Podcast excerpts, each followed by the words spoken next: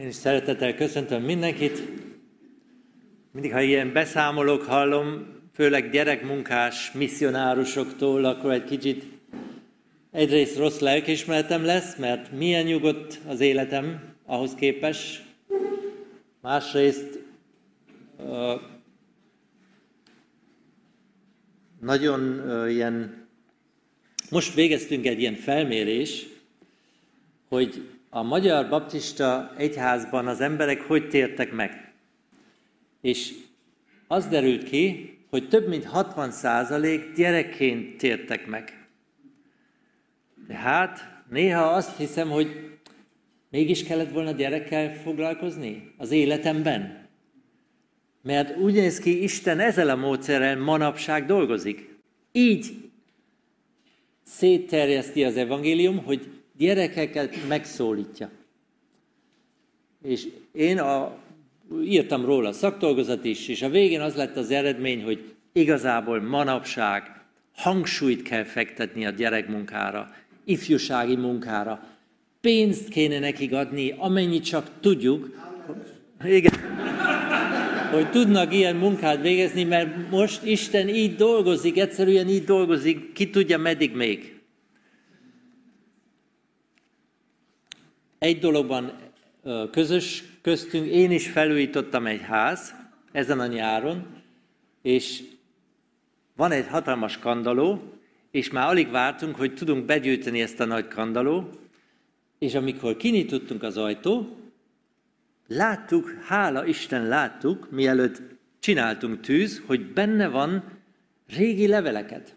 De nagyon régi leveleket, egyet hoztam, ez egy ilyen igazi 180 éves levél. 180 éves levél, és olaszul van, azért tegnapig nem tudtunk, hogy mi van benne. Tegnap jött a Ferenci Péter hozzánk, és ő Olaszországban dolgozik, és adtam neki ezt a levél, és mivel ilyen régi kézírás, ő se tudta mindent elolvasni, de addig derül ki erről a levélről, hogy egy bárónő írta a fiának.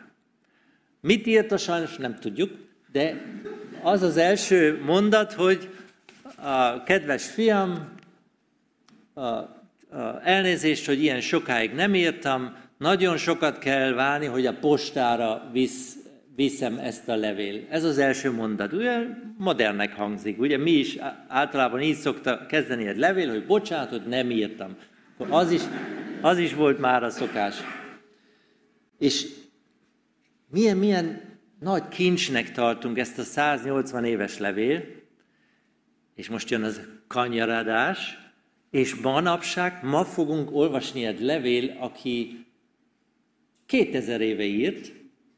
Miért nem csodálkozunk, hogy megvan még ez a levél, még hozzá, ugye ebből a levélből valószínűleg nincs másolat. Kit érdekel, hogy mit írt ez a bárónő a fiának. Nem másolja ezt senki. De ezt a levél, amit mi olvasunk, több száz, több ezer másolat van, de hát, ha valaki másolja egy levél, valószínűleg azért, mert nagyon fontosnak tartja. Tehát mindenből, amiből másolat van, általában valaki fontosnak tartja. És a Bibliából rengeteg másolat van.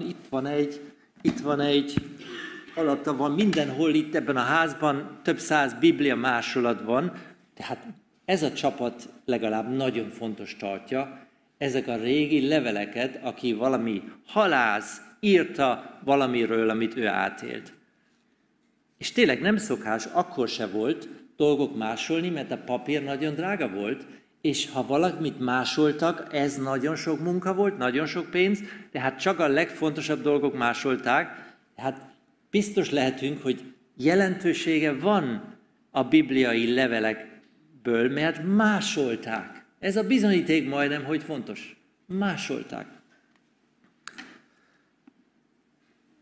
Kezdődhet vagy én indítom?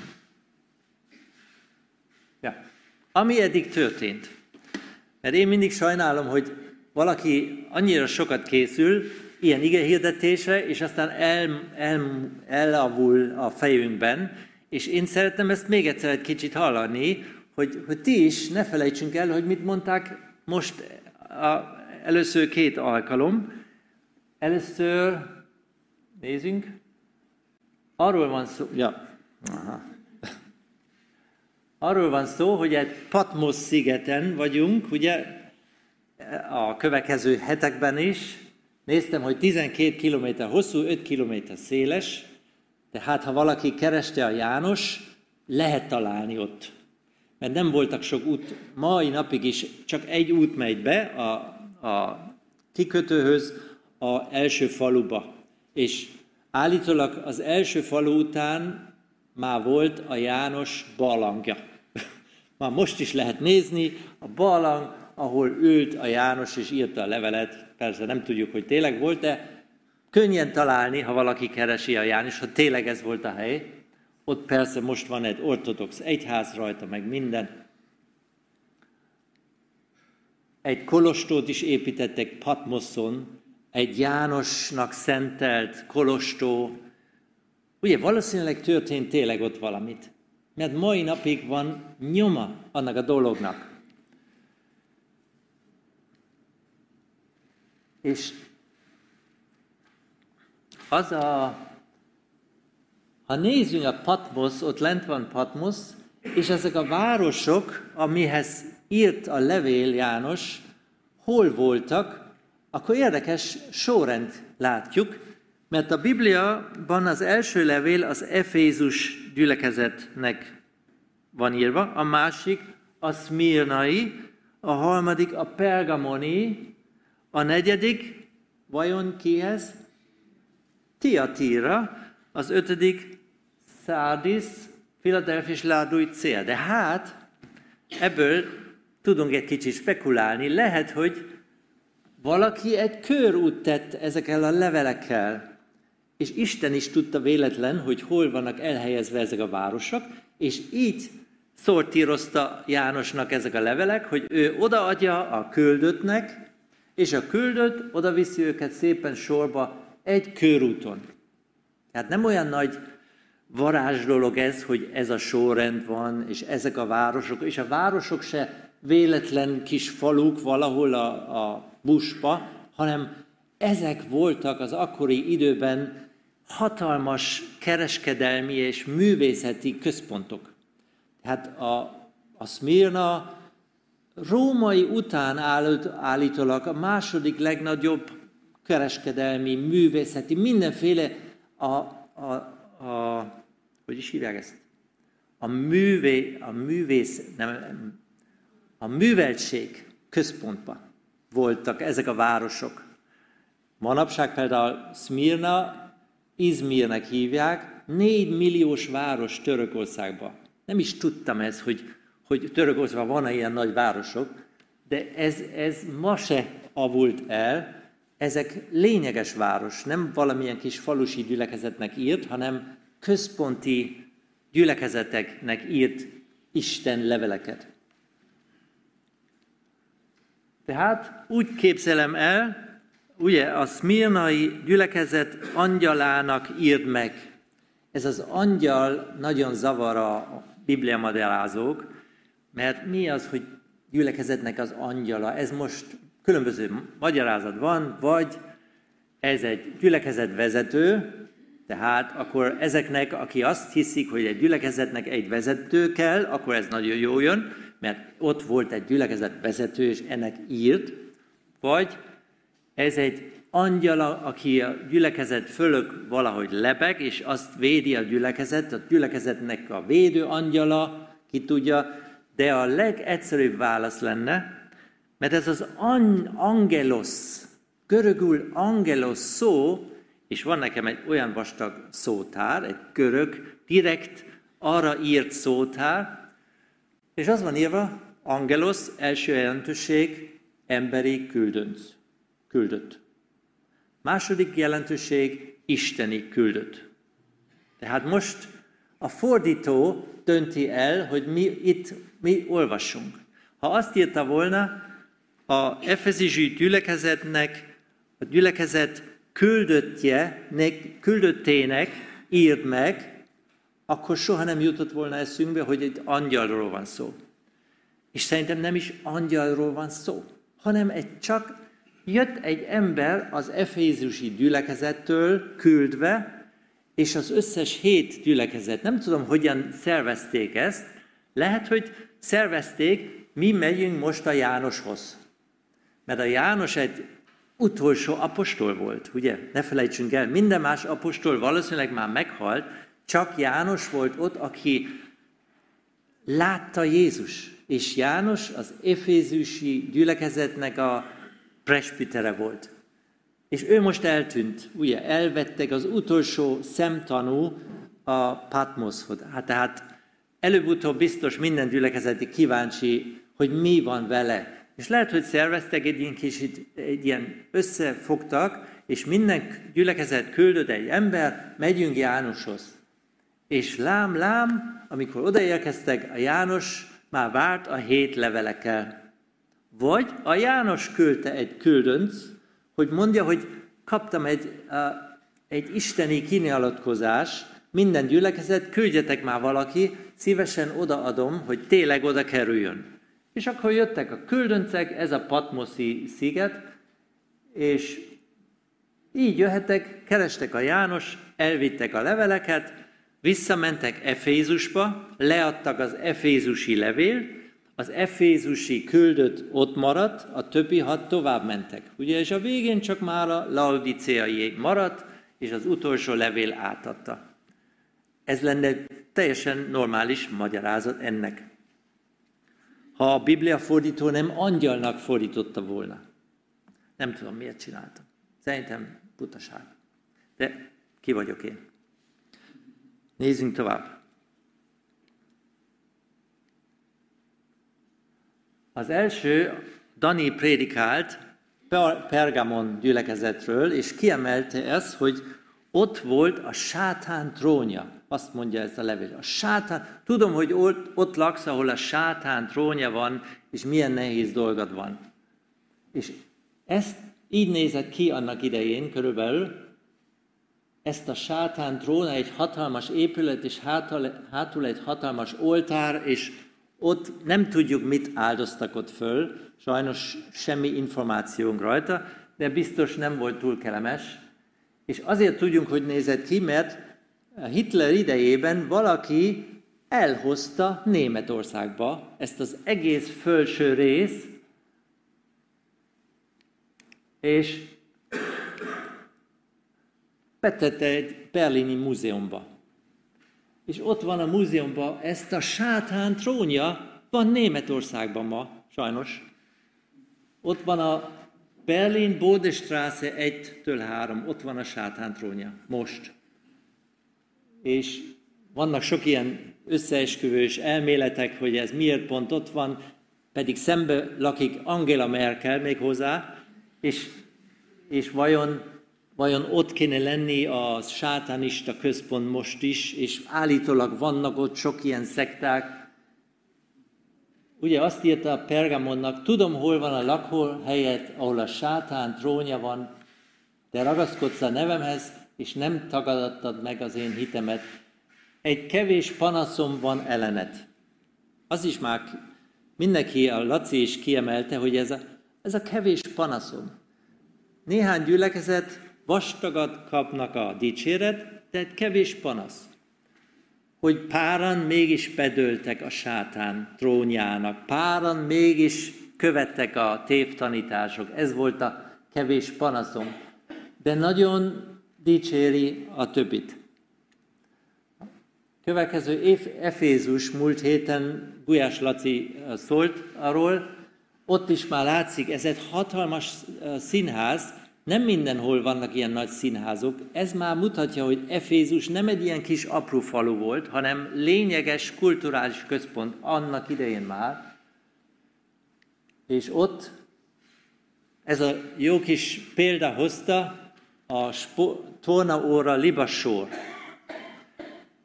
hogy ki kellett mindig nézni, hogy egyenesen állok. Nem találtam egy kép se egy tornaóra is libasorból, de én ezt átéltem a katonaságban, Én voltam, hála Isten, nem a legmagasabb, volt egy ember, aki magasabb volt, és hozzá kellett mindig igazodni, és ha ő rosszul ment, mindenki rosszul ment, ugye én nem mentem rosszul soha, mert második voltam, de az első sor mindig így kellett a távolság adni, és aztán így, és azt mondta Laci, hogy ugye nincs meg már benned az első szeretet.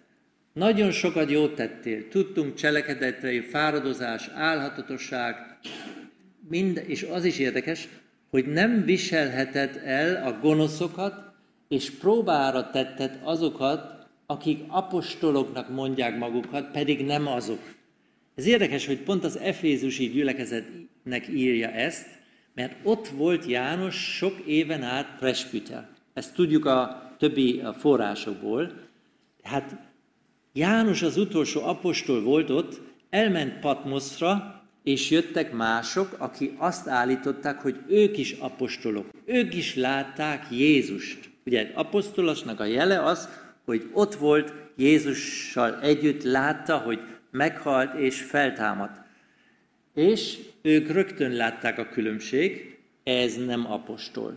Nekünk volt egy apostol, ezek más. És azt dicséri Isten, hogy nem dőltek be nekik ti tudjátok, hogy milyen egy apostol, milyen egy szemtanú, és ezek nem voltak. Tudom, hogy álhatatos volt, terhet viseltél az én nevemért, és nem fáradtál meg, de a panaszom ellened, hogy nincs meg már benned az első szeretet. Emlékezzel téha vissza, honnan süllyedtél ide, tér meg és tér az előbbi cselekedeteidet. Tehát nincs benne az első szeretet, ez az egyetlen kritika, ami kap ez a gyülekezet. És a Laci magyarázta is, hogy mi lehet ez az első szeretet, ezt most nem akarok még egyszer magyarázni, csak egy dologra hívni a figyelmet, amit Laci is mondott, ez a szendvics kritika, úgy hívják, ez utána néztem, hivatalosan is így, vagy kritika szendvics, van egy ilyen. Tehát felső és alsó dicséret, és közepen kritika. Ez itt kicsit furcsa néz ki, ilyen hamburgerféle, mert mintha a legfinomabb lenne a középső, ugye a kritika. És azért szeretem a McDonald's-i hamburgerek, mert ott a képen így néz ki, de a valóság mindig ott lent van. Soha nem értettem, hogy miért van ez így, ugye? És így kéne kritikát kinézni, legalább a 7 levelekben inkább így nézett ki a kritika, vastag, nagy dicséret, jön egy kis kritika, és megint vastag, nagy dicséret. És lehet, hogy ez lehetne egy példa számunkra is, hogy ha kritizálunk valakit, akkor próbáljunk már ezt a mintát követni. Nem az expectation, nem a várakozás, hanem a reality, a McDonald's-i reality, az, hogy kevés kritika, de muszáj valamit berakni, muszáj. De az is érdekes, hogy a fogadó, ugye hogyan fogadja el a kritika. Ott sokkal nagyobb a probléma sokszor. Én kritizálok valakit, dicsérek, kis kritika, dicsérek, meg van sértődve vérik. Mert ő nem hallja, ő csak ezt a kis kritika hallja, és az fel van nyitva.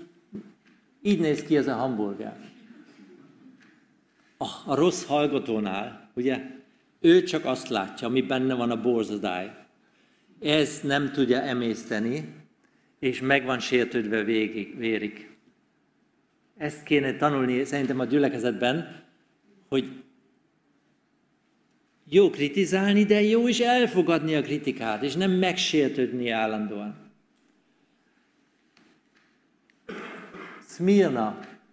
Szmirna is, ez a régi ófalu Szmirna, ami még maradt, ugye manapság, hátul az újváros, és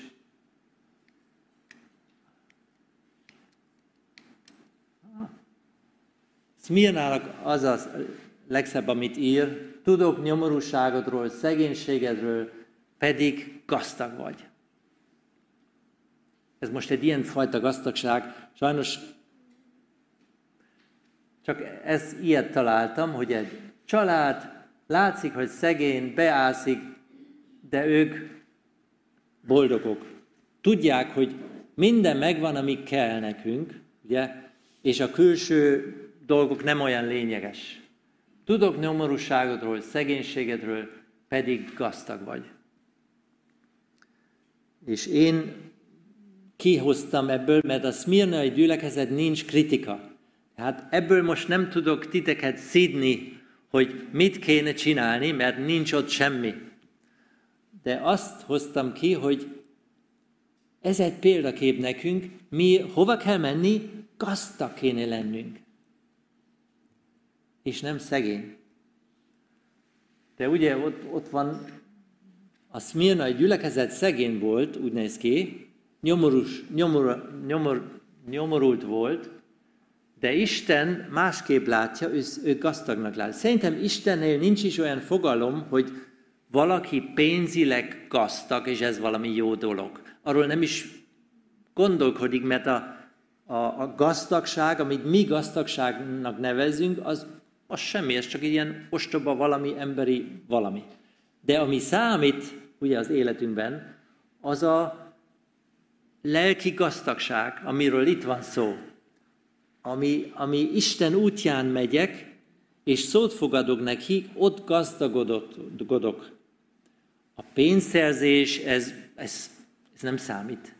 Ez nem számít igazából, mert ez a pénz úgyis itt marad, ezzel egy kicsit könnyítünk az életünknek, de így, mint gazdagság, ez nem gazdagság alatt nyilvántartva a mennyei könyvekben, hogy pénzem van. Hát nem tévedjünk, ha mondjuk kicsit tekintélyesebb állásunk van, vagy foglalkozásunk van, hogy most már van súlyom. Nincs súlyom ettől legalább, ugye? Mert én egy jó állásom van, és sok pénzem van. Ez nem jelent semmi így, a isteni súlyiként, hanem gazdagság, ez teljesen más.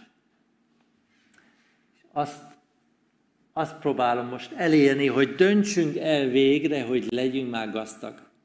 Jó értelemben gazdag.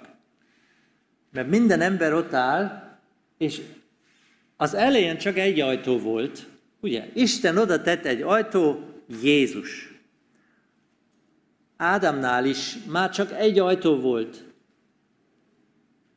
Tarts be, és ne egyd meg ettől a fától.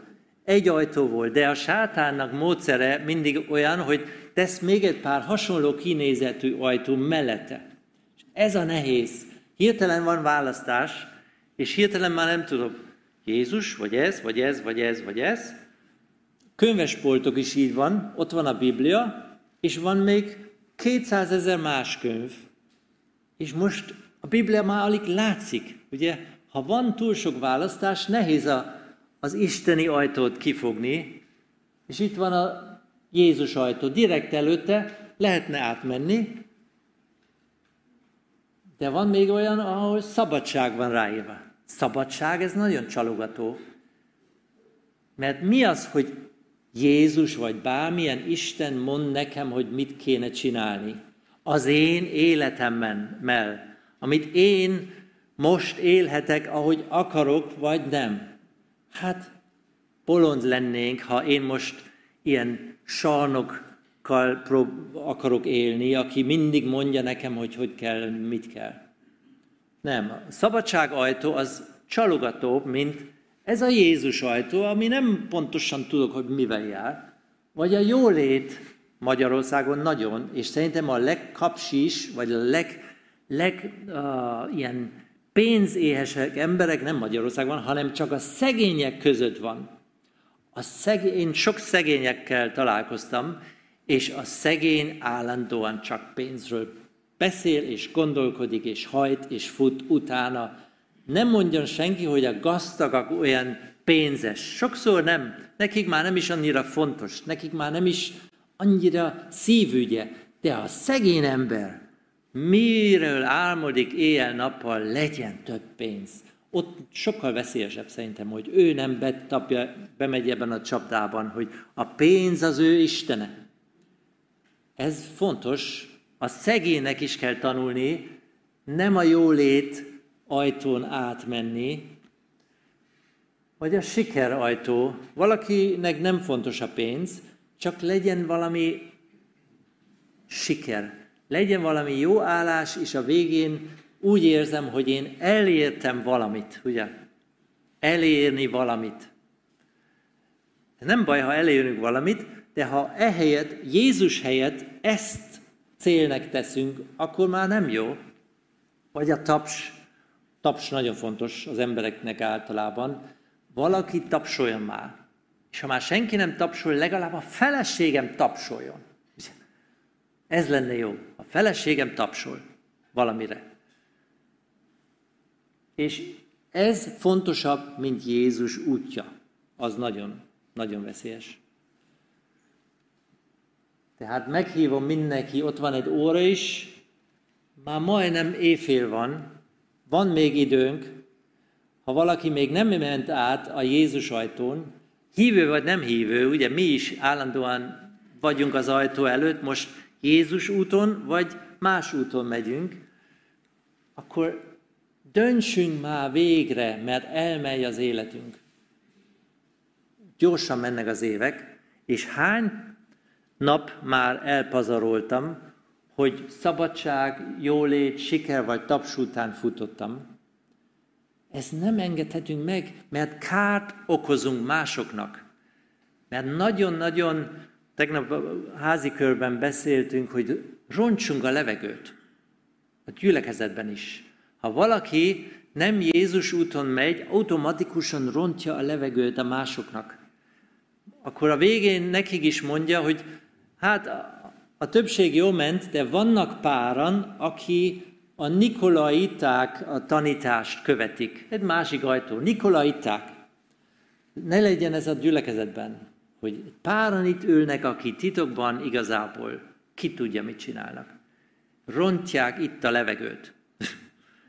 És tudatosan, és tudják, hogy mit csinálnak. Főleg ezekről beszélek. Nem hajlandóak elfordulni ettől a bűntől. Hogyan tudom, hogy gazdag vagyok? Próbáltam kicsit gondolkodni. Hát, ha ezek a gyümölcsök teremtek, akkor egy kicsit már tudok, hogy valami működik, mert az én fán ott valami terem. Például szeretet, öröm, békesség, béketűrés, szívesség, jóság, hűség, szelíték, mértékletesség.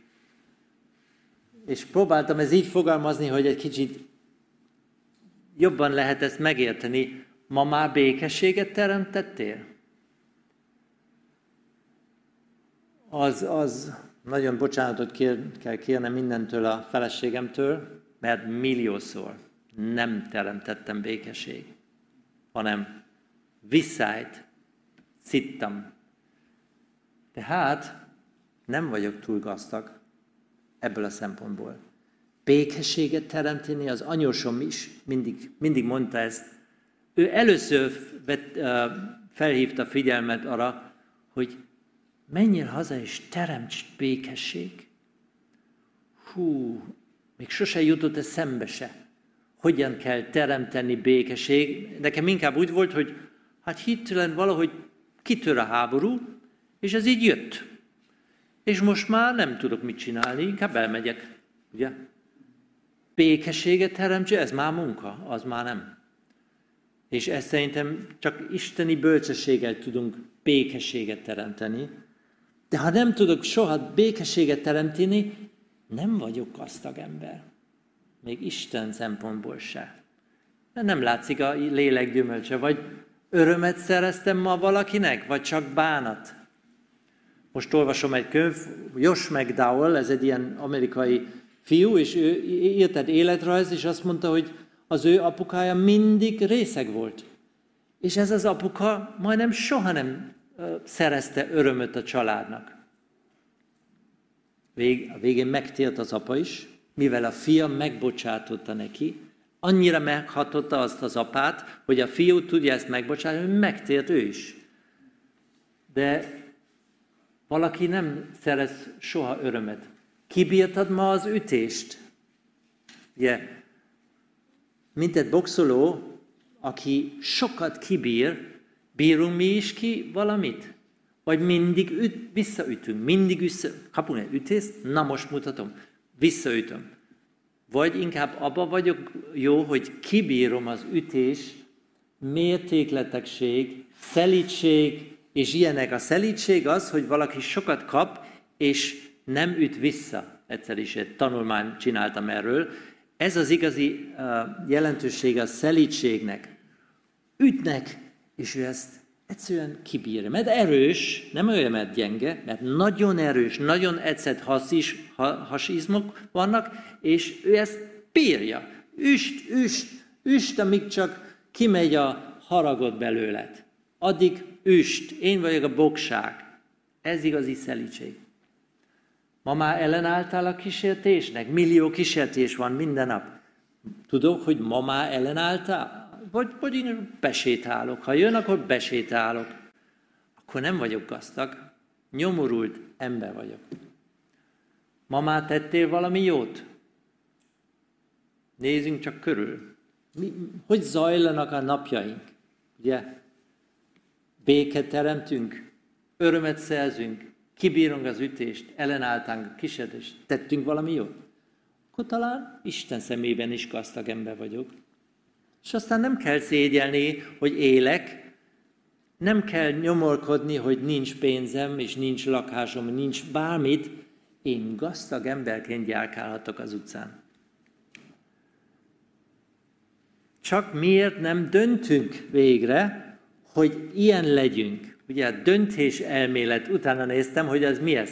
Van egy egész tudományág, azzal foglalkozik, hogy miért nem döntsünk itt, ahol jónak látjuk, vagy hogyan kell dönteni, hogyan kell döntések hozni. Nagyon hálás vagyok Montinak, ő 30 éven át ezt prédikált. Dönts már el! A döntések fontos. Ugye az nekem az maradt. Hogy nem kell mindig várni, hogy magától csinál minden valaki helyettem, vagy a Szentlélek minden végez, nem kell nekem semmit csinálni, szerintem ez nem igaz, hanem egyszer csak kell dönteni, és a döntés elmélet nagyon fontos mindenféle területben, és az van a probléma ott, hogy a big data, úgy hívják big data, sok az információ. És sajnos én nem rendelkezem a sok információval, azért nem tudok jó döntést hozni. Ha figyelembe veszek minden, amit tudni kell, soha nem lesz döntésem. És az minden döntés folyamatnak a nagy akadálya, hogy egyszerűen nincs meg minden információ. A big data, ez valamilyen okos ember írta onnan, a big data 3 meghatározó jellemzője a nagyon nagy adatmennyiség, a nagyon gyors adatfeldolgozás és a nagyon változatos adatok. Tehát minél több információm van, minél gyorsabban tudok beszerezni, és minél különböző forrásokból tudok beszerezni, az lenne a jó döntés. Sok információ, gyorsan beszerezni, és nem csak egy irányú információ. Ugye ezek az összeesküvős elméletes emberek mindig csak egy forrásból kapnak az információ, de a többiet nem akarnak hallani. Sok-sok területen van az. Mindig csak a mi fajta információk akarok, a másik, ami ellenmond, nem akarok. Ez nem jó, így nem születnek jó döntések, hanem széles körben kéne. De már 1960-ban mondta ez a Simon, aki mai napig ugyanaz a probléma, hogy azok a képességek, amelyek meghatározzák a döntés és a probléma megoldás minőségét, sok millió ember fejében, eszközök és gépek szerkezetében, és különösen ma a számítógépek képességeiben vannak elrejtve. 1960-ban ő ezt mondta, a számítógépekben vannak elrejtve, és millió ember fejékben, ugye? Ez a tudás, ami kellene egy jó döntéshez. Tényleg? Igen. Akkor nagyon nagy bajban vagyunk. Mert nem tudok dönteni semmiben. Nézzünk, miben segíthet ez a levél a szmirnai gyülekezetbe. Ott olvasunk valami információ, valami ajánlás valakitől, aki rendelkezik az összes információkkal. Ugye most nem kell nekem 80 évig kutatni, hogy kiderítsem, hogy nem kéne félni, amikor szenvedés jön. Vajon félni kell, vagy nem kell félni? Hogyan döntsek most? Mert Isten azt mondja, ne félj attól, amit el fogsz szenvedni. Ezt kideríteni, hogy ez igaz, egy életet kéne. Hogy én összegyűjtsem az információk, de amik minden információ megvan, mégse tudom, hogy mit hoz a jövő. Ugye ez a számítógép se tudja jósolni, meg a millió ember fejekben se tudunk ezt találni, mit hoz nekem a jövő. Ez viszont csak Isten tudja, hogy milyen szenvedés leszek részem, mi lesz majd.